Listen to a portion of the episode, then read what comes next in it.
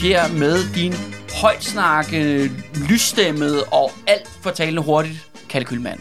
Og over for mig, der sidder selvfølgelig en næsten pensioneret cirkushest, nemlig Andreas Nørgaard. Der snakker lidt langsommere, og lidt, lidt mindre skingert. ja, lige, lige, lige præcis.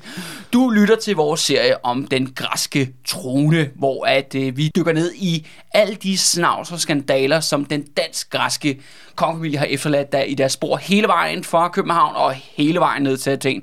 Og i sidste episode, Andreas, der flyttede ja, prins Wilhelm, som blev til George den første af Grækenland. Han flyttede til Grækenland, og det var jo som, ja, prins Joachim flytter ind i ungdomshuset og skal præsentere øh, ungdomshuset ud af til. Det er, der er lagt op til et kæmpe shitshow.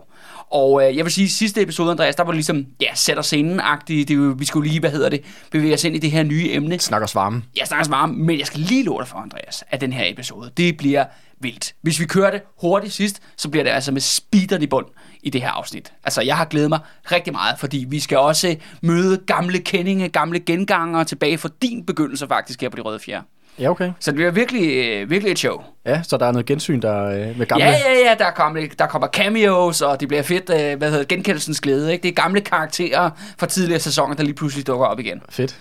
Og, men ved du hvad, Andreas, inden vi springer direkte ud i historien, eller dagens episode, som jeg har kaldt Kæmpen og Orgasmejægeren. Kæmpen og orgasmehjerne. Ja, altså så en meget, meget høj fyr, og så en, der jager orgasmer. Ja, altså som i okay. okay. seksuelle orgasmer, som i klimaks, Andreas. som i stimulering af klitoris orgasmejæger. Alright. Yes.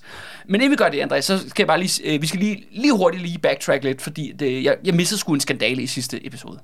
Den her kongefamilie er jo simpelthen, der er så mange skandaler, så det kan selv være svært for en som mig at holde øh, track. Hold tungen i munden. Ja, så vi bliver lige nødt til at lige gå tilbage til 1872. Fordi der sker der det op i Danmark, at øh, vi har en, den yngste prinsesse i Christian 9. og Don Louise, den kan du nok huske fra sidste episode. Øh, det, det er den yngste, kan man sige, familiemedlem der, det er en prinsesse, der hedder prinsesse Tyra. Ja. Og øh, hun øh, kommer desværre, kan man sige, for hende og for, for den øh, gardeofficeren, kommer til at forelske sig i en dansk gardeofficer ved Livgarden. Og, jo ikke så godt. Ja, de, de øh, har en affære, og det ender simpelthen med, at hun bliver gravid.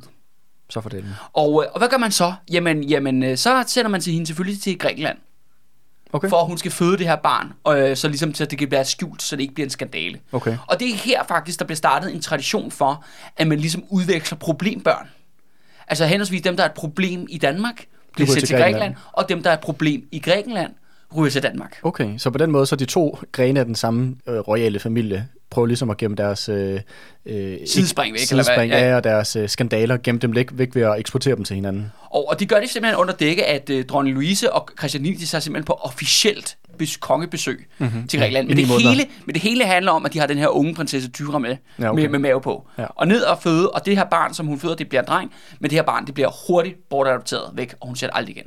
Okay. Og det fører faktisk også til, at ham, den her garde, danske gardeofficer op i Danmark, han går simpelthen selvmord på øh, Livgardens kaserne. Wow. Altså, det er virkelig Tragisk. Ja, tragisk, det er dramatisk. For alle. Øh, ja, og, øh, og så er der ligesom en sidste hale på den her, den her ja, kan man sige, øh, fødselstur til Grækenland. Det er, at Christian 9. han har en række breve til sin søn, kronprinsen i Danmark, Frederik den 8. Og i de her breve, der taler de om, øh, hvor, hvor gerne de gerne vil dræbe Louis Piv og Harald Brix. Okay. Altså, Simpelthen stifterne af Socialdemokratiet. Ja, Ja, ja. Og, og det er jo så kommet frem mange år senere. Men det er virkelig, altså det... Og hvem siger du, der sender de her breve her? Jamen, det er Christian 9., der skriver brev til Frederik 8., og så skriver Frederik 8. tilbage til, øh, til Christian 9. Okay. Og, øh, og det er jo sådan her, at fordi at Christian 9. er jo i Grækenland, på grund af hans datters øh, hemmelige graviditet, og så er det ligesom Frederik 8., der passer Bæksen hjemme på Amalienborg. Men de har sådan virkelig, altså det er virkelig noget af det ægleste, der er kommet ud. Og det skal jo så siges med kongehusets arkiv i Danmark. Der er jo de der infamøse historikere, der passer på det her arkiv. Som der ikke er offentligt Ja, tilgængeligt. som der ikke er offentligt igen, og som er lukket. Men noget af det mest sådan ægle, der er kommet ud, altså igennem siden de her, alle de personer, der døde, det er den her brevskorrespondance mellem Christian 9. og Frederik den 8.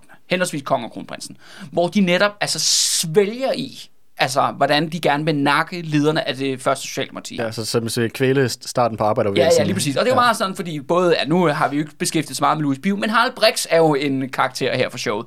Så det er også bare lige sådan, der er også en forbindelse til, mm. til, til, til den serie der, ikke? Mm. Øh, så ja, det synes jeg bare er værd at, at bemærke, at øh, der kommer vi jo ligesom, ja, kan man sige, en interessant kilde ud af det, ikke? Ja, men det er jo også et, på et tidspunkt i Danmarks historie jo, hvor at, at vi har den her famøse øh, Estrup Ja, ja, ja, højere, ja. højere minister, som der jo sidder på kongens nåde og leder landet rimelig øh, jeg kan sige, diktatorisk. Ja, ja, ja, ja. Så på den måde så er det jo ikke, fordi det er sådan chokerende. nej, nej, nej, oh, det er på ingen måde chokerende. Men, men, øh, men nu tror- har vi det sort på hvidt, kan ja, man sige. Ja, ja, det er jo det meste vist det der med, at folk spørger mig tit, hvor har jeg det fra? Sådan, der er en der. Mm. Altså den her brevkorrespondance på den her du- Grækenlandstur. Okay, men når du siger det, er ligesom, er det noget, der er kommet ud for nyligt, eller? Jamen altså, det er blevet publiceret i, øh, i relation til, at Frederik Notten fik en ny biografi her for nogle år siden. Okay. Øh, der kom det ud, ligesom Ja. den her brevkorrespondance. Altså, og det, ja, det synes jeg bare er værd at bide mærke i. Det er jo en snært af, hvad der gemmer sig inde i det der arkiv. Ja, og hvis det, det, og hvis det var det, der kunne tåle at se dagens lys, hvad andet skidt gemmer Ja, ja så og, det er jo, og det er jo 1872, Ja, det her. det er lang tid tilbage. meget lang tid siden, ikke? Yes. Så det er jo, du kan bare selv forestille dig, hvad Mm. der gemmer sig. Og netop, hvor vi dykker ned i dagens historie, jeg kan love dig, jeg har masser af dirt med til dig i dag, og lytterne, men altså, jeg tror jo, det er Tom Esben.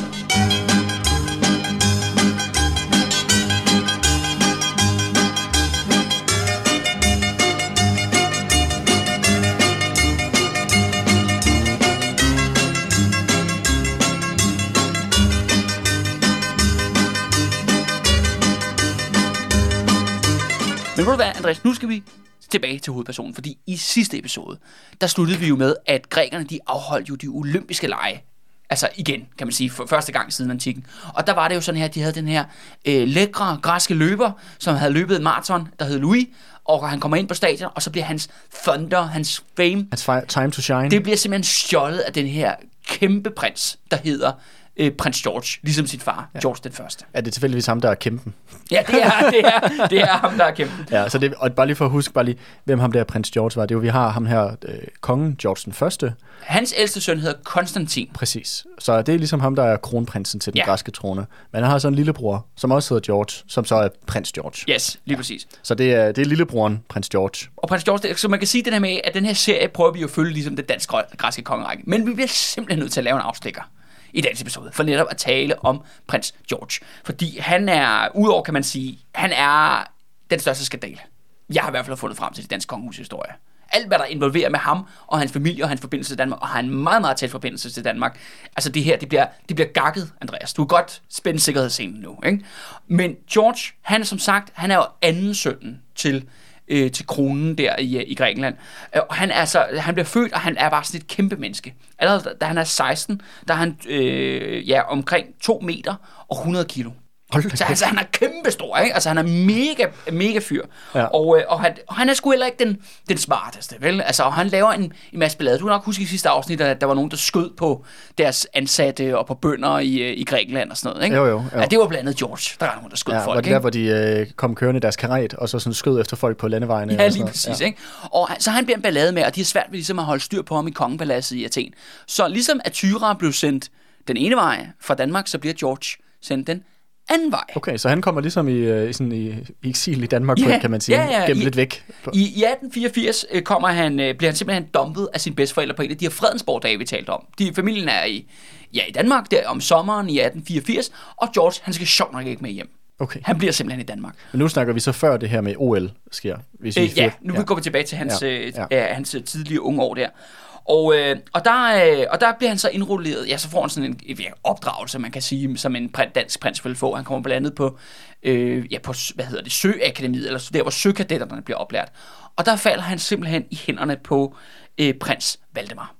Mhm. Prins Valdemar er den yngste søn af Christianine. Vi har faktisk talt om ham før i relation til vores serie Den Hvide Elefant. Fordi han var jo netop gift med Marie de New Orleans, altså hende, der er kendt som den lille skibsredder. Mhm. Hvis det, hvis det ringer Ja, en klokke. ja, svagt, svagt, svagt.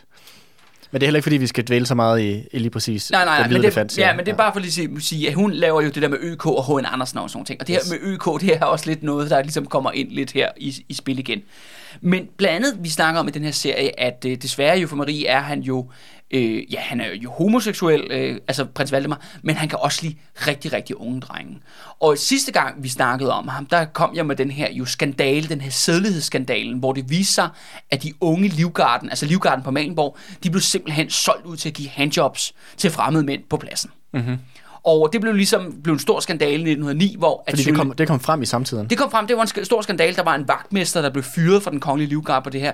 Men der var meget insisterende rygter om, at der var en højere placeret person i den, den danske kongefamilie, der var impliceret. Det var jo nok prins Valdemar, hmm. højst sandsynligt. kan man sige, der var, det var ligesom en ting. Men Andreas, i den her gang, i dagens episode, der har jeg en vildere historie, igen med prins Valdemar. Kan man sige, der er dukket nye informationer op, okay. siden jeg, vi lavede den hvide elefant i sin tid. Og det vilde er, hvem kilden til den her historie er. Fordi det er en gammel genganger her på showet, Andreas. En, øh, ham, der faktisk måske, kan vi så godt sige, var superskurken. Erik Witt? Det er netop Erik Witt, der, er, der kommer, til, kommer simpelthen tilbage her. Okay. Øh, Ja, og Erik Witt, han var vores rogue efterretningschef jo for Ja. Første Verdenskrig. Han øh, var... Ham der, der er blandt andet snakket om, hvordan at, øh, efter Tysklands nederlag, hvordan Danmark ligesom skulle ekspandere hele vejen ned til, til Ejderen, der Ja, ja, ja, Hamburg, og sådan, ja, ja. altså udrensning på tyskere, og det ene og det andet. Ja, og kupforsøg og alt muligt gøjl. Ja. Han havde gang i virkelig mange ting. Men han kom simpelthen tilbage her. Og grunden til, at Erik Witt kommer ind i spil, det er fordi Berlingske Tidene i relation til, da prins Valdemar dør i 1939, så spørger de forskellige, nå, forskellige sådan kendte personer i offentligheden om øh, deres forhold til prins Valdemar. Og så er det sådan her, at Erik Witt kommer ligesom til at slippe lidt til den her berlingske journalist. Siger, ja, ja, jamen, jeg kender jo godt øh, Valdemar, da jeg var ung på Søakademiet. Ja. Og der var det jo sådan, han gik rundt jo til drengene inde på deres værelser. Så måske har Erik Witt også oplevet et overgreb fra prins Valdemar. Mm. Her, altså i, øh, i slutningen af 1800-tallet. Okay. Så det er jo sådan rimelig vildt, altså ved at, øh, og på daværende tidspunkt er han jo øverst kommanderende for den danske her. Altså Erik Witt. Ja, så, ja, og så smider han lige sådan casual en bombe mm. om den her, ja, pædofili øh, overgrebshistorie, øh, som det egentlig er med øh, prins Valdemar. Men nu, når du siger pædofili så, og overgreb, er det, så tænker du decideret på det her med de her unge drenge, der er på det her søakademi Ja, ja, her? ja. Men vi tænker også, når, jeg tænker det her med prins George, de er vel også relateret i familie, de her De to. er jo, jamen er jo, altså det er jo sådan her, at prins Valdemar og prins George, eller og kong George den første, er jo brødre. Ja, så det er jo sådan set hans Hans onkel. nevø. Ja, Ja, det så er det er onkel, onkel nevø Ja, forhold og hvem, bliver også, hvem går på Søakademiet sammen med Erik Witt som ung? Det gør prins George. Ja, okay. Og det ender jo faktisk med, at de, prins George og Valdemar, de får jo et, altså et, ja, de får faktisk et forhold. okay. Altså, de kommer faktisk også til at bo nærmest som, som mand og, og mand, har jeg lyst til at sige, altså i senere hen i deres liv. Men hvor er det, hvor er det her, er der nogen af dem, der har beskrevet nogle dagbøger, eller hvor er det ligesom, øh, er det, Jamen noget, det- der, er det noget, man bare det- antyder? Eller? Nej, det kommer vi til, Andreas. Fordi Okay. det er jo den anden halvdel af vores episode. Først har vi kæmpen, og så har vi orgasmejern. Men nu skal vi lige først koncentrere os om, øh, om kæmpen, ikke? Ja, okay. Altså, så, så mens han indrullerede på det her sygeakademi, hvor at prins Valdemar er ansvarlig for alle de her unge drenge, og begår så overgreb på en række drenge, og det er også det der med, at det er jo en tid, hvor at mange holder deres kæft efterfølgende, selvfølgelig, ikke? Mm. Men han går simpelthen også efter sin egen nevø. Og de og har altså indleder så et seksuelt forhold til hinanden, som kommer til at vare til, til prins Valdemar dør. Okay. Og det betyder også, at prins, Val, øh, prins George, han kommer til at være i Danmark hver sommer. Ja. Han, den her forbindelse til Danmark igennem prins Valdemar, den holder sig ligesom fast, fordi de har det her forhold. Ikke? Det kan godt være, jeg tænker også bare, hvis det er fordi, at han ligesom også ham der, prins George, holder fast i det, altså er der også en eller anden form for gensidig, sådan, Det tror jeg bestemt også er. altså og det, det, er ikke, det er ikke kun øh, bare øh, rå overgreb, altså tror du Nej. også, det er sådan lidt, øh, at, Ja, at de måske også faktisk holder af hinanden? det tror jeg bestemt også. Okay. Altså, Okay. det er men det er jo det der med, det er jo sådan en virkelig mærkelig, altså fucked up, mærkelig familierelation det her. Mm. Fordi det er jo stadigvæk hans onkel, Ja. og det er han stadigvæk nervø, og de indleder et forhold, når han er en 15-16 år, og øh, prins Valdemar er en mand på 24-25, ikke? Ja, okay. Altså, Så jeg så- troede, han var ældre godt nok, men det er rigtigt Ja. nok. Det er stadig Der- der, noget, der- det er noget et skift, men, hop, men alligevel, jeg troede, det var sådan, at han var måske 40. Eller Ja, ja, ja, ja, ja, ja, ja, men vi forstår, hvad jeg mener. Men der er også en række andre dokumenter, som vi ellers snakker om. Det med Livgarden, og vi snakker om de andre søkadetter, som Erik Witt mm. jo ligesom pludselig ligger, ikke? Der er en række andre sager mm. omkring prins Valdemar. Så det er jo det der med, altså prins George er tydeligvis ikke nok for ham. De indgår i et parforhold. Ja, okay. Senere hen i deres liv, da, da prins George er blevet voksen. Okay. Og det kan man så sige, Andreas, her tager vi det første spæde sk- skridt ned i det dansk-græske kongehus seksual- seksualitet, og det bliver kun mere vildt herfra, skal jeg lige love dig at hilse at sige. Ja, men okay, så det er allerede her, så er der i hvert fald øh, øh, nogle øh, komplicerede familierelationer på tværs af, af landene her. ja, det må man da sige.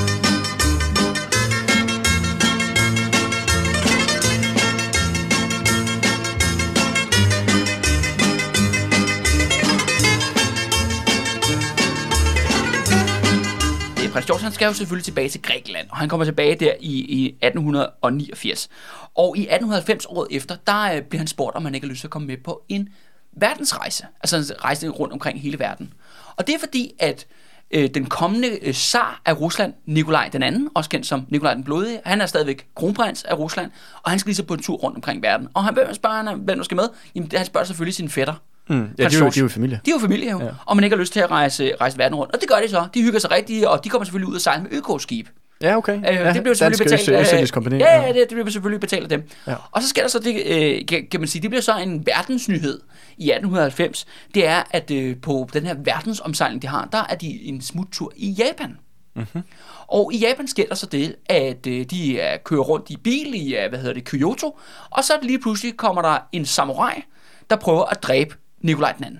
Hvilke, år- hvil- hvilke årstil er det? I 1890. 1890, okay. Ja, altså han er en tidligere samurai, det skal sige på det tidspunkt, at den samuraiske krigerklasse, Ja, den er jo... Den den er blevet jo, opløst Ja, per dekret, men ham her er faktisk blevet trænet uddannet som samurai i sin ungdom.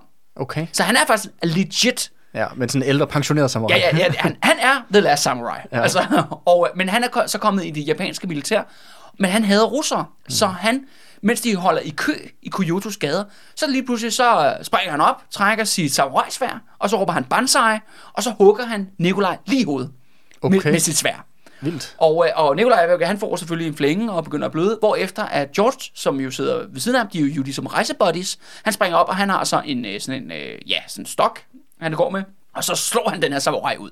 Han knockouter ham. Okay, kæmpen der ja, til rescue. Ja, lige præcis. Men jeg tror også, Japan og Rusland, Tsar-Rusland var jo også begyndt at have nogle gnidninger, og kommer, der går jo heller ikke mere end 15 år, eller lidt mindre, Ja, ja, kom, så så, er kommer der kommer krig. Ja, så kommer krig, ja. Så jeg tænker også, det der, det kommer jo ud af ingenting. At Nej, det er nej, nok nej, også nej, nej. ham der, øh, den der samurai der, han, jeg tænker, det er jo, de her gnidninger mellem Japan og, øh, og Tsar-Rusland har jo også fu- fungeret i lang, hvad det været, lang tid under opsejling på det tidspunkt jo. Så det er også bare, jeg tænker også, at det er jo, det er nok ikke bare, fordi den hader bare, ja. Nej, nej, nej, nej, nej, nej, nej. Nej, nej selvfølgelig handler handler nogle politiske spændinger og sådan Præcis. ting. Men prøv lige at forestille dig, hvordan historiens gang ville være gået, hvis Nikolaj den anden var blevet fået hugget hovedet af i Kyotos gader i 1890. Det er Ja. bare sådan lidt sjovt, altså Ja, i forhold til... Ja. Og hvem er det, der redder ham? Ja, det gør den dansk-græske prins, prins George. Ja. Så det ender jo selvfølgelig med, at prins George, han er jo mandens dags. Mm. Altså han blev, han kommer i verdensaviser, ikke? Altså u, ukendt dansk-græsk prins redder øh, tronfølgers liv, ikke? Ja. Altså, og han får også en, selvfølgelig en fin, fin orden for Rusland og så videre, ikke? Ja, det er klart, det er klart. Og der kan man så ligesom, så kommer han jo indsat med brag på den offentlige scene, og der kan man sige, der bliver han på mange måder resten af sit liv. Det næste er jo så det der med, at han jo ligesom i 1896, lige tilbage til sidste episode, han stjæler ham her, den græske løbers fame, mm. ved han lige... Det er også rimelig øh, nederen øh, move at lave. Ja, ja, også du skal forestille dig den her ja, kæmpe, kæmpe gorilla kommer, kommer tonster ned igennem bag på banen, ikke? og ligesom stjæler Louis fame. Ikke? Og det er jo også det der med, på mange måder er det jo også meget symbolsk, at Grækenland, som er det her fattige, øh, underkudede land med alle de her konflikter, og lige pludselig har de lige deres moment i solen der i verdenspressen, og så kommer det dansk-græske kongehus lige og hiver det væk, ikke? fordi Ja. det handler jo egentlig om os. Ja. Altså, det synes jeg bare er meget, meget, meget sjovt. Ja, det, er- det siger meget godt om det her forhold, der er mellem kongehuset og den normale græske befolkning. Og nu springer vi så til, øh, ja, til det, næste, det næste år, 1897, fordi der trækker det op til øh, ja, krig faktisk i Grækenland. Det der sker er, at der er jo den her kæmpe, den største ø i det græske ørige, det er jo Kreta. Mm-hmm. Og et af de steder, jeg har været på badeferie, ligesom så mange andre, andre danskere. Ikke? Og der sker der det, at der er en række etniske spændinger mellem den tyrkiske og den græske befolkning på øen. Og det ender faktisk med en række ja, overgreb og drab mm. øh, gensidigt på, på hinanden. Og det udløser så, kan man sige, konflikt, hvor at grækerne ender med at sende nogle flådefartøjer øh, ned for ligesom at gribe ind for den græske befolknings side. Men det fører så til, at... Hvem er det, der har kontrollen over Kreta på det, Det er tidspunkt? en del af det osmanniske imperium Okay. stadigvæk. Det er jo ja. det der med, at det meste af alle de her græstalende, mm. ja, græ- grækere jo, de bor stadigvæk jo i uh, det osmanniske rige, ja. og, og Kreta er også uh, ligesom del af en del, det. en del Ja. af det. Ikke? Grækerne, de, øh, de sender den her flåde ned, og hvem sender de i spidsen for den her lille flåde? Jamen det er jo selvfølgelig prins George. Okay. Og han, øh, han, det, øh, det er meningen, han skal observere, men de bliver ret hurtigt trukket ind i kampen, hvor de begynder at beskyde folk. Det vil tyrkerne skulle ikke finde sig i. Så de lancerer en full-blown invasion af fastlandsgrækenland. Okay. Så der er, nu er der simpelthen en krig, Ja. hvor tyrkerne kommer.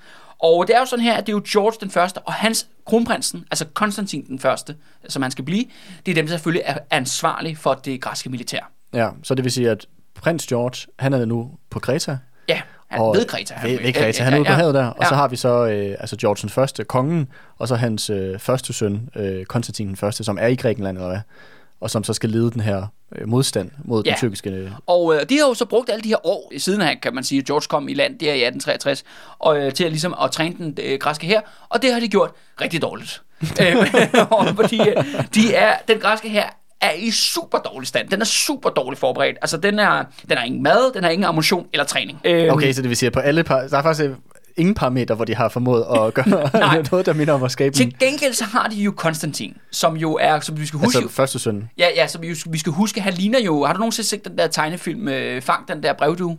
Øh, ja, ja, ja, ja, ja. ja, ja, han ligner ham der. Ham der, der er hovedskurken, eller Ah, ham, det sådan- ham med hunden, ikke? Ja, okay. Ja, Ja, ham han det- har sådan en skæg og Ja, sådan ja, han ligner jo den her øh, tegneseriesfigur på en tysker. Altså, for, for, ja, ham har det til gengæld. Okay. Og det er ja, ja, og han er til at lede den her græske her, som er fand, vanvittigt dårligt forberedt på det her tyrkiske feltog. Og det kan godt være, at de ja, ikke har mad, ammunition eller træning. Til gengæld så sørger han for, da, han, da, ligesom, da krigen begynder om, at sende ud til alle græske soldater et billede af sig selv med sin autograf. Mm-hmm. Så grækerne, de kan sidde. Og der. det kompenserer jo for den manglende træning, den manglende mad, den manglende ammunition. Ja, så har man jo billedet af... Så har du billedet af Konstantin med hans Yes. yes. signatur, ikke? Og, øh, og så samtidig er historien også bare, at han bruger det her feltog ved at hænge ud med... ligesom- Fordi der kommer selvfølgelig internationale øh, journalister, som synes, det er fedt, at der er en krig, de skal, ligesom skal dække. Og de, han bruger hele tiden ved at hænge ud med dem, og så drikke øh, cognac for sin lommelærke. Mm. mens han deler autografer ud med sig selv til de græske soldater. Okay. Så det, det går, Skide godt. Ja, det er. Så du kan sige sig selv, det bliver en mega katastrofe. det, lyder så, det lyder fuldstændig vanvittigt. Ja, altså, grækerne bliver løbet over enden ja. Af tyrkerne. Altså, på 30 dage er der ikke meget. Altså, det bliver bare, der er fuld retræte over hele linjen, og det ser faktisk ud som, at Grækenland vil faktisk blive udslettet fra landkortet. Så man kan sige, at Grækenland er ligesom en parentes, kan man sige. Altså, mm. en, de kæmpede så hårdt for at blive selvstændige, fik de lidt land. Og nu er det hele ved at blive sat nu, over nu er styr. det helt fuldstændig sat over styr, fordi, ja. og det er jo, hvem er deres ansvar? Jamen, det er jo George den første, og selvfølgelig Konstantin. Ja. Øh, primære ansvar, ikke? Ja. De blev selvfølgelig reddet af gongongen i sidste øjeblik, fordi stormagterne kommer selvfølgelig tilbage igen igen. Mm. Ikke? Og det er jo selvfølgelig igen England, Frankrig og Rusland. Og hvad er det, hvad, hvad, hvad overtaler de så øh, regeringen de, i de, siger til tyr, at... de siger til tyrkerne, at de skal stoppe. Okay. Altså, det er jo det. Og det er jo så lidt, fordi tyrkerne er jo sådan lidt i deres, faktisk i deres gode ret. Øh, fordi det var egentlig grækerne, eller det var prins George, der skød først nede på Kreta, ikke? Ja, ja. Eller, Øh, øh, selvom, ja. selvom at verdenspolitik heller ikke kan øh, reduceres til. Hvem, hvem, hvem slog først? Nej, nej, nej, men forstår du, mener? men, men det er ligesom om, at øh, altså, og tyrkerne vinder på slagmarken, ikke? Mm. Så det, det ser rigtig dårligt ud for Grækenland. Og det, der sker, er, at da Konstantin og hæren kommer tilbage til Athen, der vælger de så at komme om natten. Okay. Fordi de regner jo ikke med at få en heltemodtagelse Ej, okay. i, øh, i Athens Måske tværtimod. Og, og det lige så snart, at det bliver dagslys, og grækerne opdager faktisk, at Konstantin er snedet sig ind om natten, jamen så er det sådan her, at de bare hver gang de ser ham eller resten af hans familie, så burer de og spytter på ham. Okay. Og det ender faktisk med, at uh, George den første og Konstantin de snakker om, ved du hvad, det er sgu godt, hvis du går lidt i eks- eksil. Bare for en lille stund. Så han, øh, han pakker sin familie sammen og smutter. Og så det vil sige, at Konstantin, han tager nu også benene på nakken. Ja, ja, han smutter. Men George ja. den første, han bliver ligesom siddende og ser, yes. Om, om man ikke kan prøve at stabilisere situationen. Ja, fordi red han er jo den ud. gode monark, skal vi jo huske på. Ikke? Altså i, i citationstegn. Ja, ja, ja, ja, lige præcis. Ikke? Øhm, Og når du siger den gode, så er det fordi, at alle andre i historien er blevet øh, omtalt som værende elendige. Ja, så, ja, ja, så, ja så, lige præcis. Inklusive Konstantin, ikke? Ja. Og, og det kan man sige, her starter Konstantin en, en stor tradition for det dansk-græske kongehus, det er netop at gå i eksil. Det er de Mm. rigtig gode til. Øh, og han, han starter her med at tage et par, par ugers badeferie i Italien. Og, Fedt. og øh, nu kan man så sige, nu er Konstantin ligesom ude af billedet, og øh, så retter øh, freden sig faktisk mod George den første. Fordi hvem har i sidste ende ansvaret? Jamen det har selvfølgelig farmand, altså i form af George den første. Og det fører så til attentat nummer to. På, ja, vi havde jo sidste, Ja. vi havde jo attentat sidste afsnit. Ja, ja, ja hvor han, øh, hvor han øh, hvad hedder det? Omkring billiardbordet. Ja, omkring billiardbordet. Øh, nu er vi nået simpelthen til attentat nummer to, og det foregår så i 1898, og øh, der er meget ved det her attentat, Andreas, som er rimelig sparet. Øh, for det første foregår det ved, at George er ude og kører i hestevogn med en af sine døtre. Mm-hmm. En af prinsesserne. Men for det første uden for Athen, skal det sige. Og dem har nogle stykker af. Dem har nogle- der var, han har mange børn. Men det interessante er jo det der med, at vi skal huske på, at kongefamilien jo aldrig forlader Athen. Mm. Helst ikke, hvis de kan undgå det, for de kan jo ikke lide grækerne. Så de vil helst blive inde deres i- palads. I, i, deres palads. Men han er så sjovt nok ude og ride øh, rundt omkring, uden omkring Athen, altså på sådan nogle, ja, skal vi sige, sådan lidt... Øh, Opland. Ja, opland, ikke? Forladte, forladte skovveje, eller hvad man siger. Lige pludselig ved siden af vejen, der står der to mænd med rifler. Åh. Det, øh, og så beordrer George, da han ligesom ser det, så råber han til sin kusk, øh, bare, du ved, giv los, kammerat, ikke? Så hesten rider ekstra hurtigt. Og så er det sådan her, han rider, de rider selvfølgelig med fuld fart, men det er sådan her, de rider jo, jo tæt forbi de her to øh, skyttere, som jo har øh, for simpelthen mange skud af mod dem og hestevognen. Nå, de står og skyder på Ja, de står og skyder der, og de står og de vil skudt mange skud af, de her to, øh, to, to skyttere. Øh, og, øh, og, men de rammer ingenting. Nå, Altså, de, de skyder øh, deres magasiner tomme, men der sker simpelthen, de, de bliver simpelthen overhovedet ikke ramt. Og hestevognen kommer ligesom og, og, helskinnet igennem. Ja, helt skinnet igennem. Og, og det vender fuldstændig folkestemningen i Athen. For at sige, uha, vores kære konge er blevet udsat for endnu et attentat. Vi må hellere bakke op om nationen så videre vi er under, vi er under angreb. Øh, og det sjove er så, at øh, den her stemning, den, den, der bliver skabt omkring det her, det fører også til, at Konstantin kan komme hjem efter et par uger med sin familie. Okay. For sit, sit, uh, sit frivillige eksil. Så man kan sige, at det her attentat er ligesom, det er sådan set vand på øh, kongefamiliens mølle. I den ja. forstand, at, at de kører dem, det her attentat kører dem ligesom noget goodwill. Det gør og det, gør, ja. for dem det, vender, det med- vender stemningen simpelthen. Vender stemningen, ja. ja. at han bliver udsat for andet attentat. Og her, kan man sige, starter spekulationerne allerede fra 1898 og helt til i dag. Fordi at øh, dem, der begik det attentat, de her to mænd med rifler, de blev sjovt nok aldrig fanget. Nej. Og vi har altså øh, aldrig Og det jo sjovt nok enormt elendigt til at ramme. Ja, det var sjovt, var. Og derfor har spekulationer gået lige på, lige siden, om hvorvidt det her attentat var arrangeret af kongefamilien selv. Mm. Eller andet orkestreret, øh, øh, kontrolleret begivenhed. Ja, ja, ja, eller nogen i, øh, af nogen i generalstaben, eller et eller andet. Det var virkelig sjovt, det her 18, 18 attentatforsøg. Det virker sådan rimelig orkestreret. Mm. Også fordi det var på en øde vej, hvor der ikke er andre vidner, end sjovt nok øh, henholdsvis George den første, hans, hans datter og de to kuske. Mm. Og så, og så de her to infamøse gunmen, der bare skyder løs på dem. Men det kom i verdens aviser, det vendte stemningen og sørgede for, at Konstantin kunne komme tilbage. Okay. Så der er ikke noget som en lille rask snimor. Så her er simpelthen insider tips til øh, Joachim og de andre, hvis I vil vende stemning omkring, øh, omkring hvordan... Orkestrere om- et, øh, fejlslaget, øh, mord, ja. ja, ja, forsøg. Det kan altid vende øh, en folkestemning. Der er ikke noget, der vinder hearts and minds, som sådan noget. ja, lige præcis. Og, og det gør så også, at, øh, at da Konstantin kommer tilbage, der bliver han faktisk hyldet af den øh, græske befolkning igen. Og jeg har også snakket om de her roya- royale historikere. Ikke? Altså, jeg har aldrig læst noget, hvor jeg følte, det var så løgnagtigt. Altså det her royalist historielitteratur. Vi har det også masser af det i Danmark. Men det, det er sådan en eller anden såkaldt historiker, som har det for de royale briller, ikke? Og man ved jo ikke, hvad man skal tro.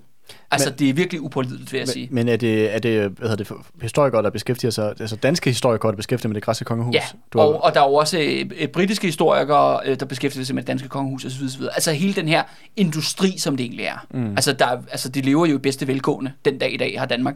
Altså, jeg har aldrig været så meget i tvivl om, om det materiale, jeg har brugt til det her. Altså, det er også sådan lidt, fordi I forstår, men der er ikke andet, kan man sige. Altså, jeg har jo ikke tid til at tjekke alle kilder efter, Nå, nej. så man bliver nødt til at basere sig på nogle, øh, nogle brede værker. Bare for at give dig et eksempel, Andreas. Altså, og give lytterne et eksempel på det her. Fordi da Konstantin kommer tilbage, så siger han, jamen befolkningen hylder, at de kommer tilbage. Så nu er han, og han var jo upopulær, fordi han kørte et elendigt feltog der i 1897. Men nu er det tilbage. Men så skriver de det her royale historikere, jamen, at, øh, at de græske børn var så glade, at de tyrede bolcher på dem. at de tyrede bolcher på Ja, dem? ja, og det lyder som om, det går pænt nas. Ja. Men beskrivelsen er sådan, at det er jo sådan nogle kærlighedsbolcher.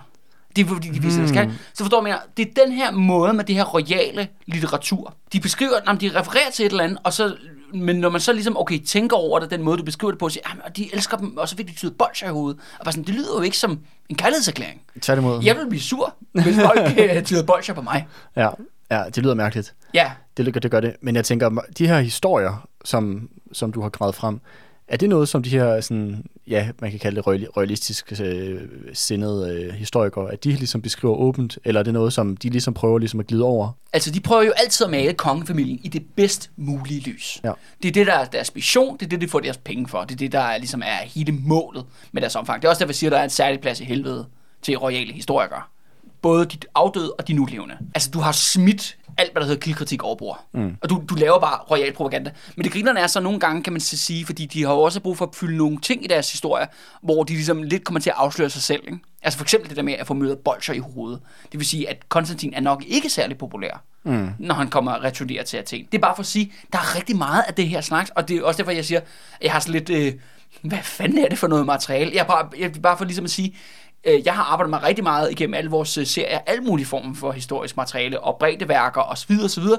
Det her, det er bare ligesom, det er ligesom et shit show for sig selv. Okay. Det er bare, jeg lige brug for, brug for at sige det højt, ikke? fordi at det, det, det, er mig, det jeg retter rundt og kæmper med i de her uger. Ikke? Ja. Fair nok. Men det er godt, du siger det. de tillægger kongefamilien hele tiden de bedste motiver. Mm. Men som du vil opdage, står de jo bag kup og indføre fascistisk diktatur og folkemord og alt muligt andet gøjl. Og ligesom, nej, nej, nej, lige det der, det var når nogle rådne officerer, der gjorde. Mm. Og ikke kongefamilien. Men det er jo kongefamilien, der er de øverste ansvarlige for den græske her. Mm. Det er jo det system, der er blevet sat op. Grunden til, at vi, jeg kører rundt i det her, Andreas, det er også bare for ligesom at sige, hvis næste gang du går i Føtex, og du kommer hen til bogsektionen, der vil du opdage, at der mindst er 20 bøger om det danske kongehus. Tag de bøger, brænd dem. Det er, altså, forstår du mig, det er, det er shit litteratur, det der. Hmm. Altså, ja. Til gengæld så ved jeg nu, øh, hvad jeg skal give dig fødselsgave næste 20 år.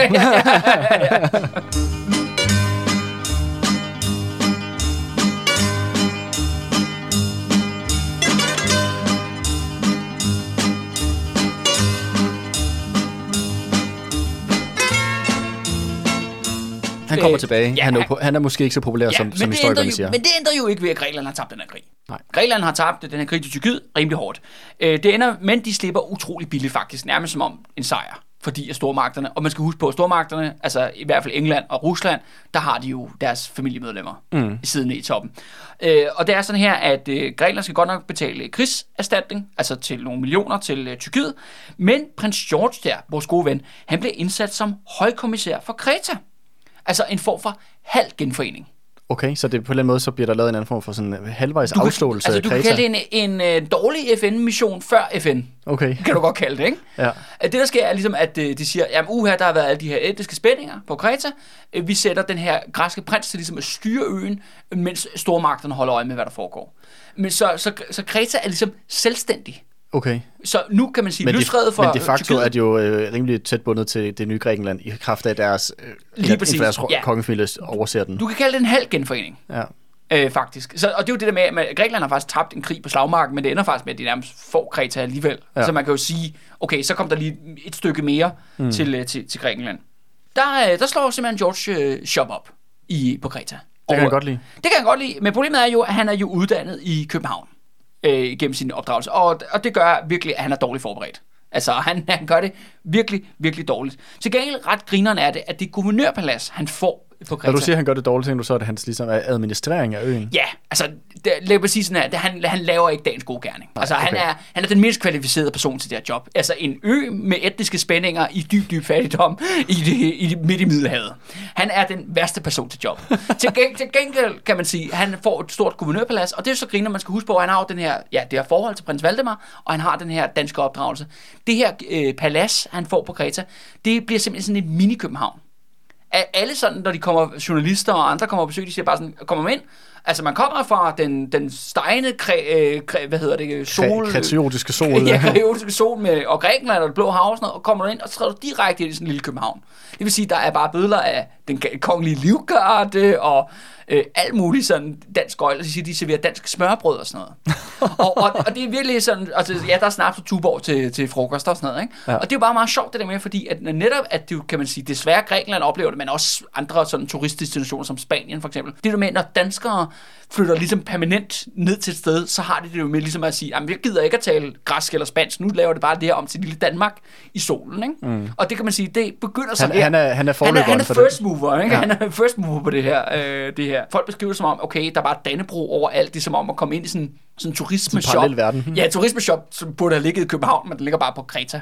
og, og det er øh, her, hvor at, øh, guvernøren, øh, guvernøren bor. Okay, det lyder rimelig syret. Ja, jamen, det er også øh, me- mega syret. Men han er til gengæld rigtig god til så at lægge et låg på de her, og løse de her etniske spændinger så. Nej, nej, det er han rigtig dårlig til. nej, heldigvis kan man sige, at øh, han, øh, han, han, får, øh, han får noget hjælp. Fordi at, øh, det er sådan her, at øh, på Kreta, der bor der en advokat, som, jeg, hvis jeg skal prøve at udtale hans navn korrekt, øh, så er det Vinci, Vincilelos. Vincilelos, tror jeg nok. Ventilelos. Ja, ja. Men han er ligesom, øh, han bliver den dansk-græske kongefamilies onde ånd, men han er også kendt som the founding father af det moderne Grækenland. Nå, Han er ligesom, kan man sige, den store politiske stjerne. okay. Og han øh, starter med at være advokat, men han kommer så til, at øh, han er sådan en del af den her, kan man sige, græske frihedsbevægelse på øh, Kreta, mens de er under Tyrkiet. Han bliver justitsminister for ja. Prins George, og får faktisk ryddet op i alt det her bandekriminalitet. Der, der er jo også masser af bjergbanditter på Kreta, kan jeg Ja. afsløre. Øh, og han får ligesom, ja, ryddet op, og han ligesom, ja, George får al æren, men det er Ventilelos der, der, faktisk gør arbejdet. Er, der gør arbejdet. Ja. Og han er faktisk øh, på mange måder, altså han er borgerlig, skal siges, men han er en klog, øh, karismatisk karrierepolitiker. Altså han er virkelig, der er en grund til, at han er blevet kaldt øh, Grækenlands øh, founding father, kan okay. man sige. Og så, det er jo så han, er, han er ligesom, han, han har måske lidt mere øh, styr på, hvad det er, han har gang i, end, øh, end George har. fuldstændig. Og, og han, ham kommer vi til at møde her hen over de næste episoder igen og igen. Øh, og Ventilelos, han er sådan, hans mål er jo også det her store Grækenland, make Grækenland great again, hvor han, og hans plan er jo så også, at Konstantinopel, altså det moderne Istanbul, skal blive simpelthen hovedstaden i det nye store Grækenland. Okay. Så det er ligesom, han er, det er det, hans, han, hans Ja. politiske projekt er, ikke? Ja, det er, det er et rimelig ambitiøst projekt. Ja. det må man sige. Og, øh, og Også, i, også, også i betragtning af, at der jo er en rimelig stor befolkning. Altså, Istanbul er jo ikke en lille by på det tidspunkt. Og Nej. det er som regel, og det er som hoved, flest af dem er tyrker, der bor der. ja, men det skal de stoppe med. Så der er i hvert fald også noget, han lige skal, hvad skal der ske med dem? Det, Ja, ja, ja, og det er jo, og det er jo så det, det spændende, ja. Hvad, hvad, hvad, det, hvad det bliver til. Ikke? Ja. Og så selvfølgelig, så Ventiletos har selvfølgelig en plan om, at Gre- Kreta skal selvfølgelig fuldstændig genindlemmes, altså ge- genforenes med resten af Grækenland. Det er ligesom det, der ligger i kortene. Men det er, det er, det er George sgu ikke så enig i. Øh, Fordi han kan sgu egentlig meget godt lide at være sådan en enevældig øh, dansk diktator øh, på Kreta. Og de, og de her år faktisk, altså fra, fra 1897 frem til, helt frem til 1908, der kan du godt sige, at det er sådan om Kreta faktisk lidt er en del af Danmark. Okay. Altså, man kan godt snakke om ligesom en, en, en dansk periode på, på Kretas historie, fordi George altså, er simpelthen så, altså han er jo nærmest sådan en, han er sådan den groteske stereotyp på en udlandsdansker. Mm. Altså kan man sige, ikke? Og slå op shop. Og han er sådan, han kan sgu han godt lide at være sådan, han er jo højkommissær, men han kan godt lide at være sådan en enevældig diktator. Han siger, hvorfor skal Kreta nogensinde tilbage til resten af Grækenland? Det er jo ligesom, nu har han jo mulighed for at blive ligesom sin egen konge. Mm. Så, så fuck øh, Konstantin Brormand der, og farmand øh, George den Første i, på, i Athen, ikke? Ja, ja, det var da meget bedre her på Kreta. Det, det, det, det, Ja. det, det er sgu da fedt, mand. Jeg, ja. Der er smørbrød, der er tuborg, der er snaps, og der er, og der er sol hele Ja. tiden. Så nu har vi altså en situation, hvor at det, den sådan, hvad kan man sige, fastlandsgrækenland, den, den bid, der eksisterer, Peloponnesien, er styret det danske kongehus, som er rimelig upopulær. Ja. Ja, og så har du så Kreta, som er styret af en, en anden del af det da- danske kongehus, som er ligesom endnu tættere knyttet til Danmark. Ja, end- ja, ja, kan man ja. Sige, ikke? Jo, altså, forbindelsen til Danmark er alle steder, men George. Ja. har ligesom ekstra, ikke? Ja. Og, øh, og det ender så med, at, øh, at, øh, at Ventiletos, han siger, ved du hvad, det, det, går, det går simpelthen ikke. Han, øh, han, han tager ligesom en konfrontation med, med George, hvor efter at George øh, fyrer ham som justitsminister for sin regering. Ja. Og, øh, og så starter øh, Ventiletos så en pressekampagne imod øh, George. Og det er ikke særlig svært at køre en pressekampagne imod ham, fordi han er rigtig dog, dum og dårlig. Ikke? Og, øh, og det ender faktisk med, at til sidst øh, kan, øh, får han simpelthen Ventiletos arresteret og sat i fængsel. Og det fører så til, at der kommer simpelthen åben oprør i 1905 mod prins George på Kreta. Okay. Og det, der sker, er faktisk, at og Det politiet... finder folk så dog ikke i. Nej, det gør det så dog ikke. Og det ender så også med, at hæren og politiet går over til Ventilelos. Mm. Så, og det betyder, at stormagterne griber ind. Og, øh, Endnu en og- gang. endnu en gang, endnu en gang. Og, og de fjerner så George i, i 1906. Undskyld, ja, så, så Georges periode er så fra 1897 til, til 1900, 1906. Okay. Og George han er, han er pissur, så han tager direkte på en verdensomsejlende sexferie øh, med Valdemar, hvor de bliver sejlet rundt i et økoskib, som H.N. Andersen har stillet til deres dispo- disposition. Ej, det var pænt af ham. Ja, ja, lige præcis. Så tager de lige en års tur ja. rundt. Men det vil sige, at der er ikke flere ko- konsekvenser fra, øh, for, for prins George, end at han sådan set må tage benene på nakken, og så forlade øen. Ja. Okay. Og det vil føre til, officielt sker det først i 1912, men Kreta bliver så en del af, af Grækenland. Mm. Og Ventilelos, han flytter så til fastlandet og får ja. en politisk karriere der. Okay.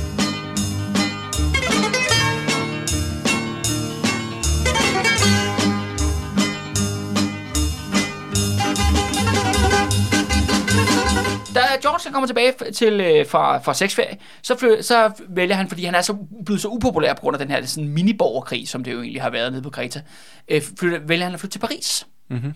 Og der møder han den anden store karakter i vores øh, dagens episode, netop Orgasmejeren. Orgasmejeren, det er øh, Marie Bonaparte. Hun er øh, ja, prinsesse for, ja, for det her franske øh, dynasti, der hedder Bonaparte.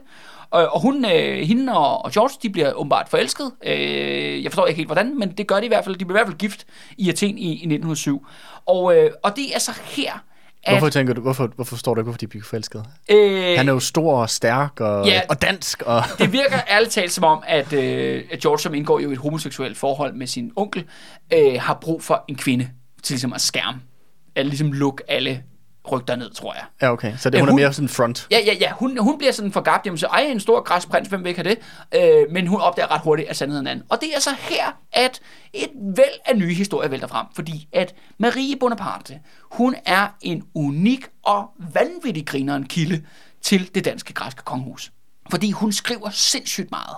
Hun, Nå. ud, og det er simpelthen, hun er den her fantastiske insider til det dansk-græske kongehus. Og det er derfor, vi ved, altså det er derfor alt det her, øh, kan man sige, den her historie kommer med nu. Også det, her med, det er også der, man ved sådan noget med, som med, med prins George og hans forhold til Valdemar. Er det ja, også gennem hendes kilder? Hun, yes, og, og hun snakker, senere hen snakker hun vildt meget med Freud, og han skal jo også ned alle de her shit-historier, hun fortæller Nå, om. okay. Så ja, så det bliver, det, bliver kun, det bliver kun mere spændende, det bliver kun mere vildt herfra. Men det er bare for at sige, det er virkelig en, virkelig en unik kilde. Mm. Altså hun er, og det er ja, virkelig gakket kilde også. Ikke? Sagt, Marie Bonaparte og George de bliver gift i 1907 i Athen.